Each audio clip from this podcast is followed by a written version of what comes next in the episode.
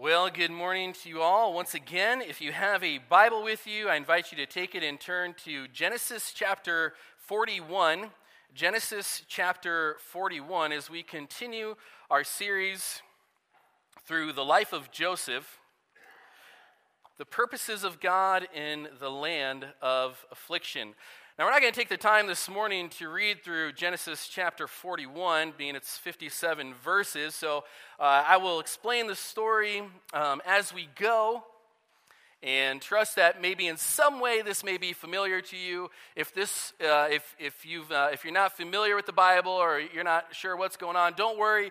You don't have to have a familiarity with it in order to uh, come along with us. So whether you know, know the story well or you don't, uh, it'll be, I trust, uh, profitable for you to, to follow along with where we're going. So, Genesis chapter 41. I want to ask you the question what do ancient, you don't, don't respond to this, of course, but uh, what do ancient Egyptian magicians and present day local malls have in common? And perhaps more than you think. As we come to Genesis chapter 41, we find that Joseph has gone from the favorite child of Jacob to a, a hated younger brother by his 10 older brothers to maliciously attacked and cold heartedly sold to the Ishmaelite caravan. And so now Joseph is in Egypt, and if you've been with us for any amount of time, you know that's to be the case.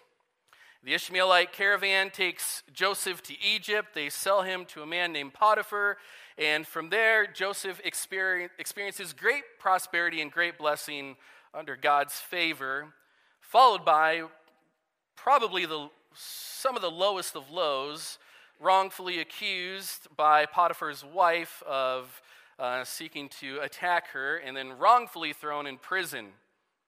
And that's where we find ourselves in chapter 41, Joseph in prison.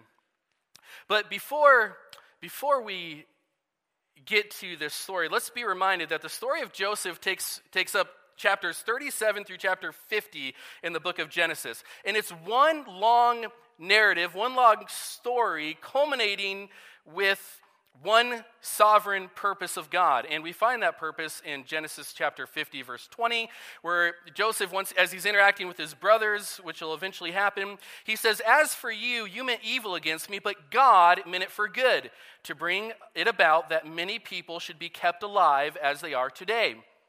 And this is the same purpose that the psalmist picks up on in Psalm 105, verses 16 and 17, where it says, When God summoned a famine on the land and broke all supply of bread, what did God do? He, he had already sent a man ahead of them, Joseph, who was sold as a slave.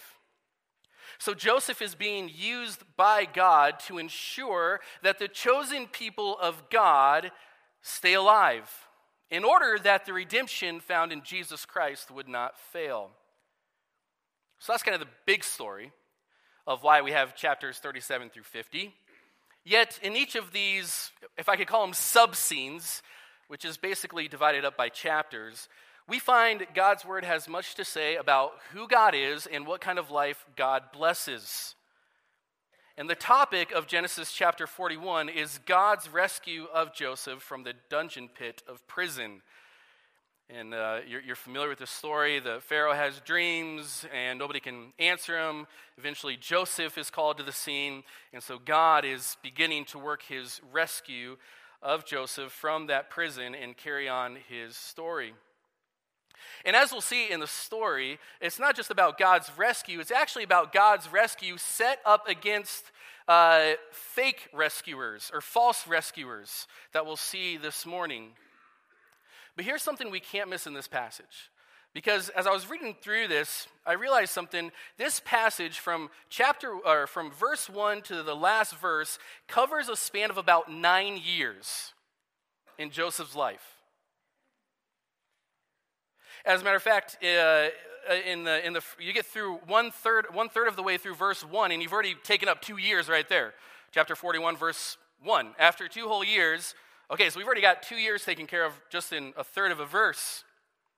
And then in four verses at the end of the chapter, in verses 46, 47, 48, and 49, we get another seven years just in those four verses. So two years in uh, in about a third of a verse, seven years in about four verses. The author spends the last eight verses talking about uh, the end of the prosperous years and the beginning of the famine years.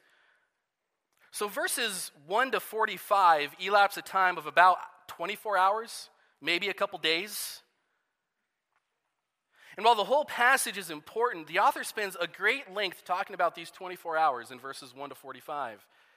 And it's in these 45 verses we find the topic and the theme of Genesis chapter 41 God's rescue set against fake rescuers. Now, we've all grown accustomed to hearing the phrase fake news. It's a phrase that describes a news story or a news network that is untrustworthy, undependable, and at times completely untrue. Fake news is often painted, and rightfully so, as a danger to a free society. But I would argue that far more dangerous than fake news is fake rescuers. Fake rescuers, as I define them, are the untrustworthy, undependable, and untrue saviors that often get our trust dependence in our hearts. They're the, they're, the, they're the undependable, untrustworthy, untrue saviors that pull the needle of our heart away from true north, the Lord Jesus, and leave us vulnerable to all sorts of sins and transgressions. And when we look at Genesis chapter 41, we see that Joseph knew that his God was his true rescuer, no matter what he faced and no matter what was brought up in the story. And he refused to let anything else get his trust, his dependence, or his heart. And so, in a world of fake rescuers, God's rescue remains sure. And because God's rescue remains sure and steady and true and dependable and sufficient, there are three fake rescuers we must avoid.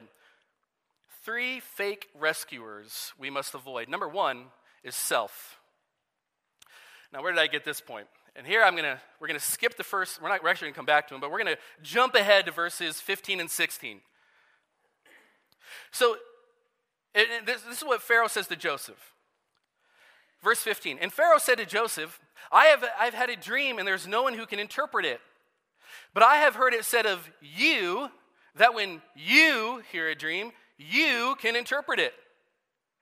Joseph answered Pharaoh, It's not in me God will give Pharaoh a favorable answer. We'll come back to that, but let's talk about how we got here. Joseph has been in prison. We've stressed that already. And he's been in prison two years since last week when we talked about Joseph interpreting the dreams for the baker and the cupbearer. And he sits forgotten in prison, yet this all changes when Pharaoh has a symbolic dream.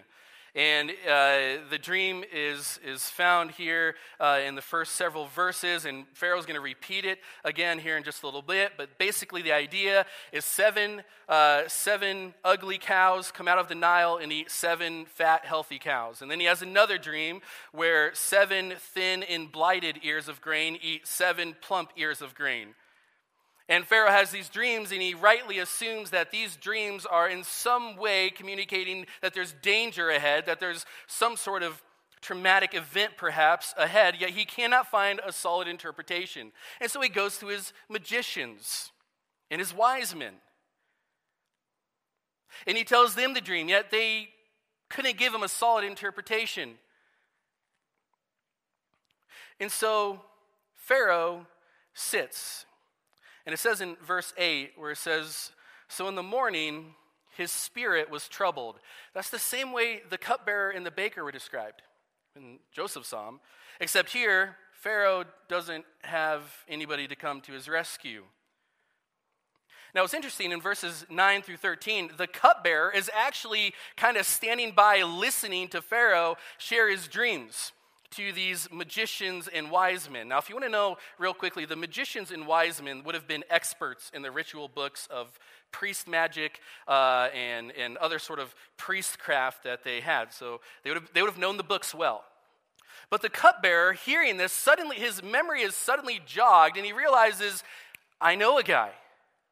And so he tells Pharaoh about Joseph. He says, I remember my transgressions. There was, I was in prison uh, along with the baker. We both had dreams, and we, we, we brought it to Joseph, which actually isn't true because Joseph came to them, but whatever. Uh, he says, We had these dreams, and we gave it to him. He gave us an interpretation, and they both came true. And so Pharaoh calls this Hebrew prisoner, uh, look at verse 14. Uh, I love the phrase here. Then Joseph, then Pharaoh sent and called Joseph, and they quickly brought him out of the pit. This immediately brought to mind Psalm 103, verses 1 and, uh, 1 and verse 4. Bless the Lord, O my soul, and all that is within me. Bless his holy name, who redeems your life from the pit. And we read in Psalm 113 earlier, he raises the poor from the dust and lifts the needy from the ash heap to make them sit with princes, with the princes of his people. I immediately thought that no matter how deep in the pit we go, God's love is deeper still. And God is behind this all. God gave the dreams, God brought the memory back for the cupbearer, and God is using Pharaoh to call his servant out of the pit. So, Joseph uh, says in verse 14, gets a haircut, he gets a shave, and he changes clothes. So, Joseph, by now, get this, would have looked entirely, completely like an Egyptian. Egyptians were clean shaven, Hebrews were, they, they like their beards. And so Joseph, with his haircut, with the shave, with the clothes, you wouldn't have been able to tell him, hard, I mean, hardly tell a difference between him and, well, I guess you wouldn't be able to recognize that he was a Hebrew. And so all of this, the dream, the memory of the cupbearer, all brings us to verse 15 and 16, where Pharaoh makes a statement to Joseph. And at this moment, Joseph's faith is going to be tested. Now, think about it. Joseph is just coming out of prison. And Pharaoh puts a lot of emphasis on Joseph. I have heard that you, when you hear a dream, you can interpret it. Like, so in, in Pharaoh's mind, Joseph is like potentially the greatest guy in the world. And so Pharaoh's putting a lot of emphasis on Joseph's ability. And right there, there's a danger. There's a danger for all of us when people start talking about how great we are. Pharaoh thinks very highly of Joseph. Now, Joseph could have just simply agreed, like perhaps you and I would do. And he could have said, Yep, I can do it. I'm your man. Just don't throw me back in prison. Whatever you need, I can do. I'm better than your magicians. I'll, you know, he can set himself up against the failure of the magicians. He could earn favor with Pharaoh. He could have just said, Yep, I got it. What do you got? But instead, Joseph immediately and almost emphatically, and maybe even rebukingly, responds to Pharaoh It's not in me. God will give Pharaoh a favorable answer. Perhaps you're reminded of Daniel, who a thousand years after this, maybe even a guy who learned from Joseph, would respond to King Nebuchadnezzar in the exact same way. When King Nebuchadnezzar, again, a thousand years later, would say almost the exact same words to Daniel, here's how Daniel responds Daniel answered the king and said, No wise men, enchanters, magicians, or astrologers can show the king the mystery that the king has asked. But there is a God in heaven who reveals mysteries, and he has made known to King Nebuchadnezzar what will be in latter days. Joseph is not looking to rescue himself. Which, by the way, when we start buying into how great we are from other people, that's basically what we're doing. We are storing up self sufficiency, we are storing up self reliance. We are removing ourselves from the realm of God's rescue and putting it in our own hands. And Joseph is not looking to rescue himself, but continues entrusting himself to the true rescuer, Yahweh, his God. Now, I want you to notice two things about some things that Joseph says here. And the first one is when he says God. Because the, the Hebrew word is Elohim, which could just mean any God. As a matter of fact, in verse 38, uh, if you look down to verse 38, when Pharaoh says, and Pharaoh said to his servants, Can we find a man like this in whom is the Spirit of God? It's that Elohim. It's, it's kind of this general, sort of any God idea. Pharaoh just thought, some sort of God has his hand on this guy. But when Joseph uses the word God here, he doesn't use El, just use Elohim, he uses Ha Elohim, the God. The Egyptians were polytheistic. They worshiped a multitude of gods. More than that, the Egyptians believed that the goddess Ma'at worked her will through Pharaoh, thus making Pharaoh a god. And here Joseph is. And at the time where his rescue perhaps hangs in the balance, he tells, he goes right up to Pharaoh and he says, The God, the one true God, can give you an answer. And so, not only is Joseph not concerned about saving himself, he's concerned that Pharaoh knows his trust is in the God, the Elohim, the all powerful one. It was spiritual preservation over self preservation. But then I also want you to notice uh, in that same verse where he says, Joseph answered, It's not in me. God will give Pharaoh a favorable answer. That word favorable, it's the Hebrew word shalom, peace. Joseph is telling Pharaoh that this all ends in Pharaoh having peace. Joseph has a God centered, conviction fueled optimism when talking to Pharaoh. And this is remarkable to me considering he had just been in prison for at least two whole years, sitting as a forgotten nobody. And here he comes out, bursting out of prison, sitting for two years, completely forgotten about. And he comes out with this radical confidence in God. This radical, God centered, conviction fueled joy and optimism in the God. Now, I don't think he was flippant about his suffering. I don't think he's lessening his suffering. I don't think he didn't cry and mourn.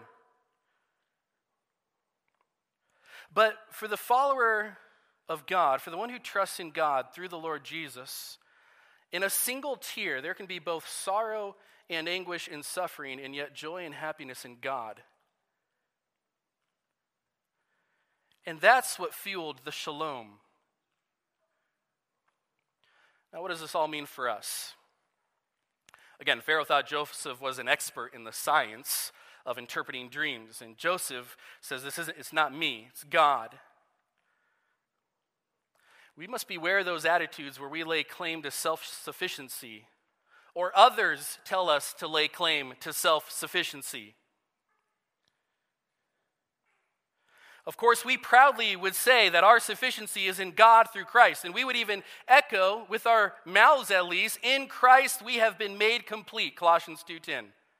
We would claim that all truth and joy and happiness and hope and peace is found in Jesus, that he is our great rescuer. And it is great to affirm it, it's great to preach it, it's something quite different to live it. As great as it is to talk about the sufficiency of Christ, what really matters is, is if we live in the sufficiency of Christ. And my fear is that we often fall into the lies of the culture, telling us to be sufficient in and of ourselves. Our culture, through its many venues, you pick a venue and it's telling you this, it tells us that we need to find our true selves. That there's a self inside of you that will rescue you from your cooped up, downtrodden, going nowhere self. And you need rescue. And the one way you find rescue, stay at home moms. And the one way you find rescue, dads and men who feel like they have a dead end job. The one way you find rescue is to look deep inside yourself and find that person who's got it all together your joy and happiness and hope and peace is found in breaking down the walls of frustrating jail like motherhood and breaking free from the boss at work, from having no bonds. You just got to find that person because that person's got what it takes to live the good life. Brothers and sisters, we have to abandon self rescue. It's fake rescue, it's damning rescue. Jesus alone can save. Yet there's another fake rescuer out there. And I referred to this a little bit at the end, and you'll see that all three of these tie together, anyways. But the second one is culture. The second one is culture. Now, where did I get this point? Again, I want to I want to jump to verse 8 and then look at verse 24, okay? Because now we're going to kind of zero in a little bit more on the magicians here. At the end of verse 8, uh, his, his, the morning, uh, his spirit, Pharaoh's spirit, was troubled, and he sent and called for all the magicians of Egypt and all of its wise men. Pharaoh told him his dreams, but there was none who could interpret them to Pharaoh. The one sure thing in Egyptian culture failing. And then look over verse 24, where he's now, so Pharaoh's now done relaying the dream to Joseph. And at the end of verse 24, it says, And I told it to the magicians, but there was none who could explain it to me. So Joseph, or so Pharaoh says, I told it to the magicians, but there was no one who could explain it to me. But notice the very next words out of Joseph's mouth in verse 25. Then Joseph said to Pharaoh, The dreams of Pharaoh are one God has revealed to Pharaoh what he is about to do. So, again, let's back up and see how we got there. Egyptian culture. What part do the magicians play here? Well, they're among the most esteemed in Egypt, supposedly having all the book knowledge and wisdom needed to master the science, if we could call it that, of dream interpretation. Yet the only thing we get from them in this passage is that they failed. And they couldn't come up with an interpretation to Pharaoh's dream. And some commentators argue that perhaps they, they actually kind of had an idea of where the dream was heading, but that perhaps they didn't want to share it with Pharaoh because it, perhaps they understood that this was some sort of famine that was coming up, but they didn't want to share it, to, share it with Pharaoh because any sort of extreme famine would mean that their primary irrigation, the flooding of the Nile, would have failed. And that wouldn't look too good for their god of the Nile named Hapi, who the Egyptians believed were responsible for the Nile's annual flooding. So they may be looking at this dream with some understanding that it's pointing to a failure of their god of the Nile and just decide to keep quiet. But either way, Pharaoh found no answer in the wisdom of the culture, and he was left troubled in searching for answers. I want you to notice when Pharaoh is relaying the dream uh, to Joseph, Behold, in my dream, I was standing on the banks of the Nile. Seven cows, plump and attractive, came up out of the Nile. They were feeding in the reed grass. This would have been a common sight in Egypt. Uh, seven other cows, this would have not been a common sight. Seven other cows come up after them, poor and very ugly. And I just want you to notice how long he spends describing the, the not so good parts. Seven other cows come up after them, poor, very ugly, and thin, such as I had never seen in all the land of Egypt. And the thin, ugly cows ate up the first seven plump cows, but when they had eaten them, no one would have known that they had eaten them, for they were still as ugly as at the beginning. Then I awoke. And then he has the, the dream of the seven ears growing on one stalk that's eaten by the withered and blighted. Again, here he says they're withered and blighted by the east wind, and these thin ears swallowed up the seven good ears. And I told the magicians, but there's just no one who could explain it to me which I think is Pharaoh's way of saying here's the worst part of it all. The dreams, those are bad. But the worst part of it all, and you could, you could you can just sense the, the sort of the sort of depression, the sort of the sort of desperation deepen as he says, and on top of all this bad stuff I see, I told it to my magicians. I told it to what our culture said had all the answers, and they couldn't interpret it to me. Couldn't explain it. And Joseph again fires right at him. God, the true God, has revealed what he's going to do. And basically, here's the idea there's going to be seven abnormally fruitful years of harvest, followed by seven years of severe famine. And Joseph says in verse 32, if you want to know why there was two dreams, it says the doubling of Pharaoh's dreams means that this thing is fixed by God, and God will shortly bring it about. Okay, so this is this is going to happen. There's no way around this. God is letting you know that it's coming quick and it's coming for sure. And so this whole this whole this whole idea, this all, all, all the way through. Verse 25 is Joseph says, God is revealed to Pharaoh. Verse 28 it is as I told Pharaoh, God has shown to Pharaoh what he is about to do. And then again, as we just read in verse 32, it's fixed by God. God will shortly bring it about. You've got famine coming. Things are going to get really bad here in a few years. Famine, famine, famine, famine. It's going to happen. And then in verse 33 through 36, very interesting, Joseph answers a question that Pharaoh didn't even ask. So he says, he, he interprets the dream, and then he says in verse 33, So now, therefore, and that's whenever God reveals something to us, it's a call to action. And in this story, he, he's letting them know that there's going to be a famine. And Joseph realized this is a call to action. When God tells us something's coming, that is a call to action. And so Joseph kind of answers the question again. Pharaoh didn't ask, What now? And Joseph tells him, Hire a wise and discerning man, basically an economist. And basically, the idea is since everybody is going to have a super abundance of prosperity for the next seven years, and then after that, there's going to be seven years of famine that threatens to wipe out not only the Egyptians, but the world around us. Let's go ahead and charge a 20% tax on the food during that super abundant years and store up that food in, in, in, around the, the nation in different cities so that when the food runs out, Egypt doesn't die and neither does everybody else around us.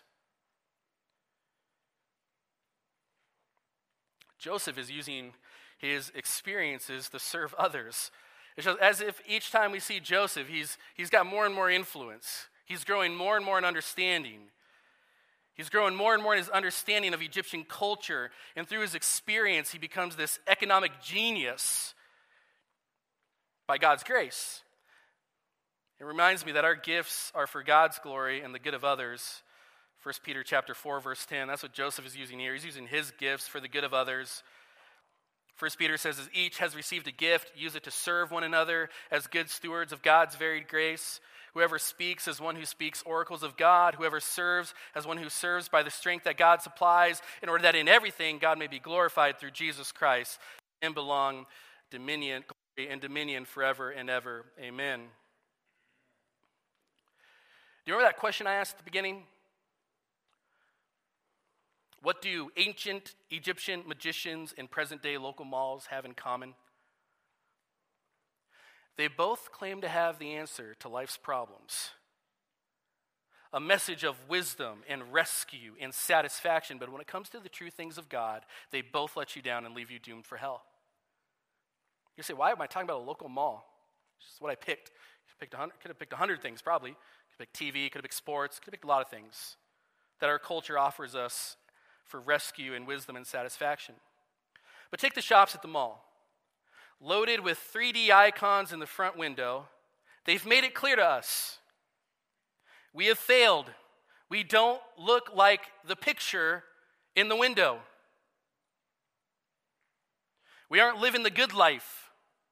So that shop beckons us to enter.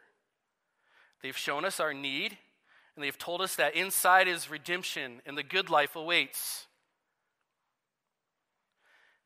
Every store showing us that when it comes down to what the culture values, you don't have it. You don't look the way you should look in our culture. You don't have the clothes, the shoes, the phone that our culture says you should have. And our culture, yes, even through shopping malls, is offering us rescue if you want to be accepted and welcomed and you want to look a certain way, then come to us. We've got it all. We have your rescue, we have your redemption. Inside, the good life awaits. The secret that Victoria and every other shop in the mall holds is that they're really after your heart. They offer a wisdom by which to live your life, yet, like Pharaoh, they fail us. The same stores that offer hope in one, one moment tells us to throw away all that they've provided for us and buy the new version. And then there's social media. Hidden behind the notification bell is the key to happiness. Someone has liked your photo. Someone has reached out. Someone has posted an update. Twitter and Facebook and Instagram and TikTok tell us that behind the screen of those notifications is a life of redemption and acceptance. Thankfully, the wisdom of God is greater than the wisdom of this world. 1 Corinthians chapter 1 For the word of the cross is folly to those who are perishing, but to us who are being saved, it is the power of God. For it is written, I will destroy the wisdom of the malls. I'll destroy the wisdom of sports and of money and of sex and of everything else. I'll destroy the wisdom of the wise, the discernment of the discerning I will thwart. Where there is, where is the one who is wise? Where is the scribe? Where is the debater of this age? Has not God made foolish the wisdom of the world? Culture claims to offer you salvation in a thousand different ways, yet every one to five years they're telling you to throw it all away and buy more stuff.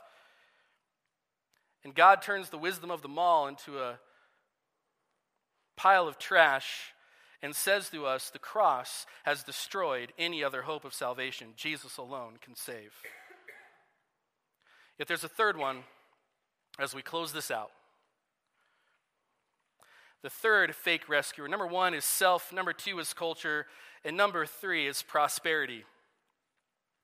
We now, so Joseph, and this is, and this is, uh, let's look at verse four, uh, 41.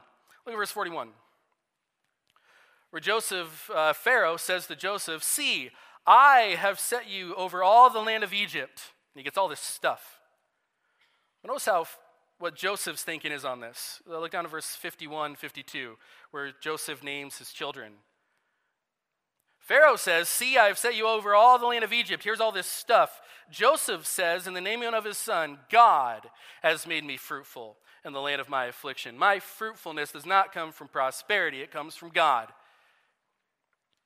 Pharaoh, as we mentioned earlier, recognized the spirit of the gods is in Joseph. And again, it's tainted with polytheism. He's just assuming there's some God out there that has some influence in this guy's life. Yet he knows, or he doesn't know, he's speaking better than he knows. And Pharaoh gives Joseph one of the largest and quickest promotions in world history. And Joseph is now riding second chariot behind Pharaoh himself. It's kind of verses 43. And he made him ride in his second chariot. This guy's like top of the line, top influence, second only to Pharaoh. And then notice uh, verse 46 uh, Joseph was 30 years old when he entered the service of Pharaoh, and Joseph went out from the presence of Pharaoh and went through all the land of Egypt. Uh, and actually, if you back up to verse uh, 45, that's where what I wanted there. Pharaoh called Joseph's name Zaphenath Paneah, which we don't really know the interpretation to that. And he gave him in marriage, so he got a new name, a new wife, a new title. He's got all these things. And in verse 46, it says he's now 30 years old. Do you remember how old he was when this all started? He was 17 back in chapter 37. This whole story began when he was 17, now he's 30. And there's still nine, we're still nine years, we're still nine years away. Even after this chapter. We're, I mean, we're still nine years away from the climax of, or not after this chapter, after these events, we're still nine years away from the climax where his brothers come and there's this big, you know, the big scenes with him and his brothers. So it's going to be 20 plus years, 20 plus years before Joseph realizes the fruit of his suffering. Reminds me of Abraham. He waited 20 plus years between God's promise and the fulfillment. The first promise in Genesis chapter 12. Jacob waited around that 20 year mark as he worked for Laban. And Joseph has two sons, and I think the naming of his two sons in chapter 41 is key here. He named one Manasseh, verse 51, for he said, God has made me forget all my hardship of my father's house. And then the other one, Ephraim, God has made me fruitful in the land of my affliction. Fruitful. He's made me fruitful. God has made me fruitful. This stuff hasn't rescued me.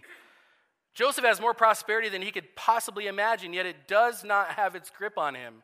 He didn't give credit for the rescue to the wisdom of self, the wisdom of culture, or Pharaoh's riches. Hebrews 11 helps us understand that what Joseph's mind really was set on, that it wasn't set on riches, but his relationship with God. This is one of the most odd, I think this is one of the most odd things in the Bible at first read. Hebrews chapter 11, verse 22. Maybe not, that's, that's probably way overstating it. Probably one, of the most odd things in the Bible. But notice what it says here. By faith, Joseph, and we, we could fill in a hundred things here, couldn't we? Like said no to Potiphar's wife, or like trusted God's wisdom when he was talking with Pharaoh, forgave his brothers. No, by faith, Joseph, at the end of his life, this is the only thing mentioned about Joseph in Hebrews 11. At the end of his life, he made mention of the exodus of the Israelites and gave directions concerning his bones. So, for the writer of Hebrews, this is what Joseph should be known for. And I think it's telling us there was something far greater than the riches of Egypt that Joseph was looking towards. He was looking towards the riches and kindness and grace of God found in relationship with Him. Prosperity is a false rescuer. It gives us the illusion that we're safe. It gives us the illusion that we've done it ourselves. It gives us the illusion that we don't need anything else. But Joseph said, When I die, Egypt's behind me, and we're heading towards the blessings and promises of God. And in all of that, he says, God has made me fruit. It wasn't Pharaoh. Pharaoh didn't make me fruitful. My job as Egyptian economist didn't make me fruitful. It was God.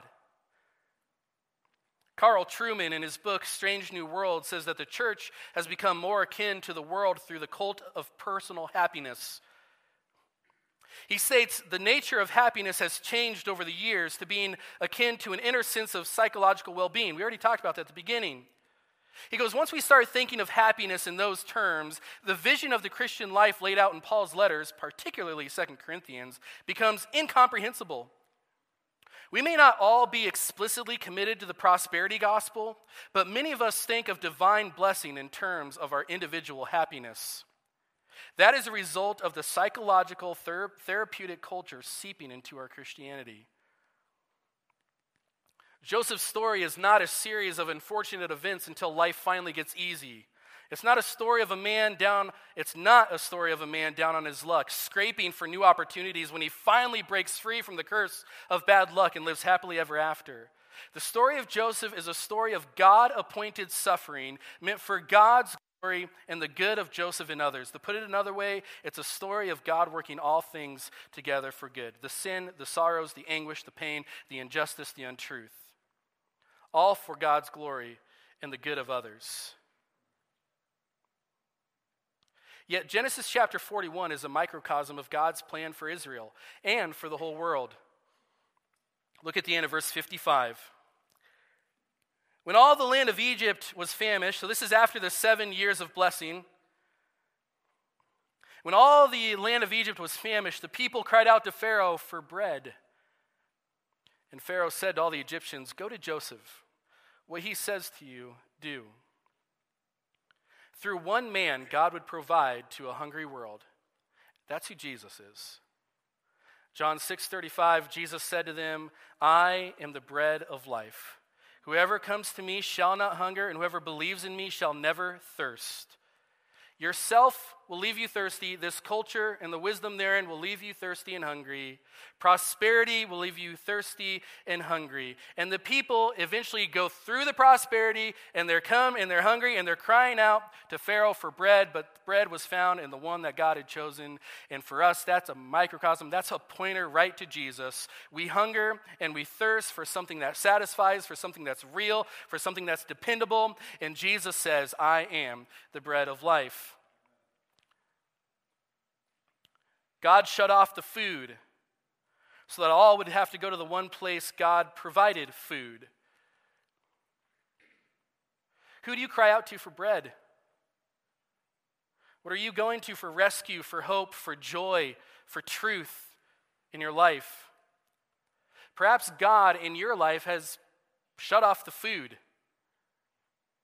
You're beginning to realize that self, that culture, that prosperity are empty satisfiers, they're fake rescuers. God has provided the bread of life, Jesus, who died on the cross for the sins of those who believe, so that anyone who does believe in him will never hunger for eternal rescue, eternal hope, eternal joy, eternal life again. He is the bread of life. Turn from the fake and come to the genuine. Let's pray.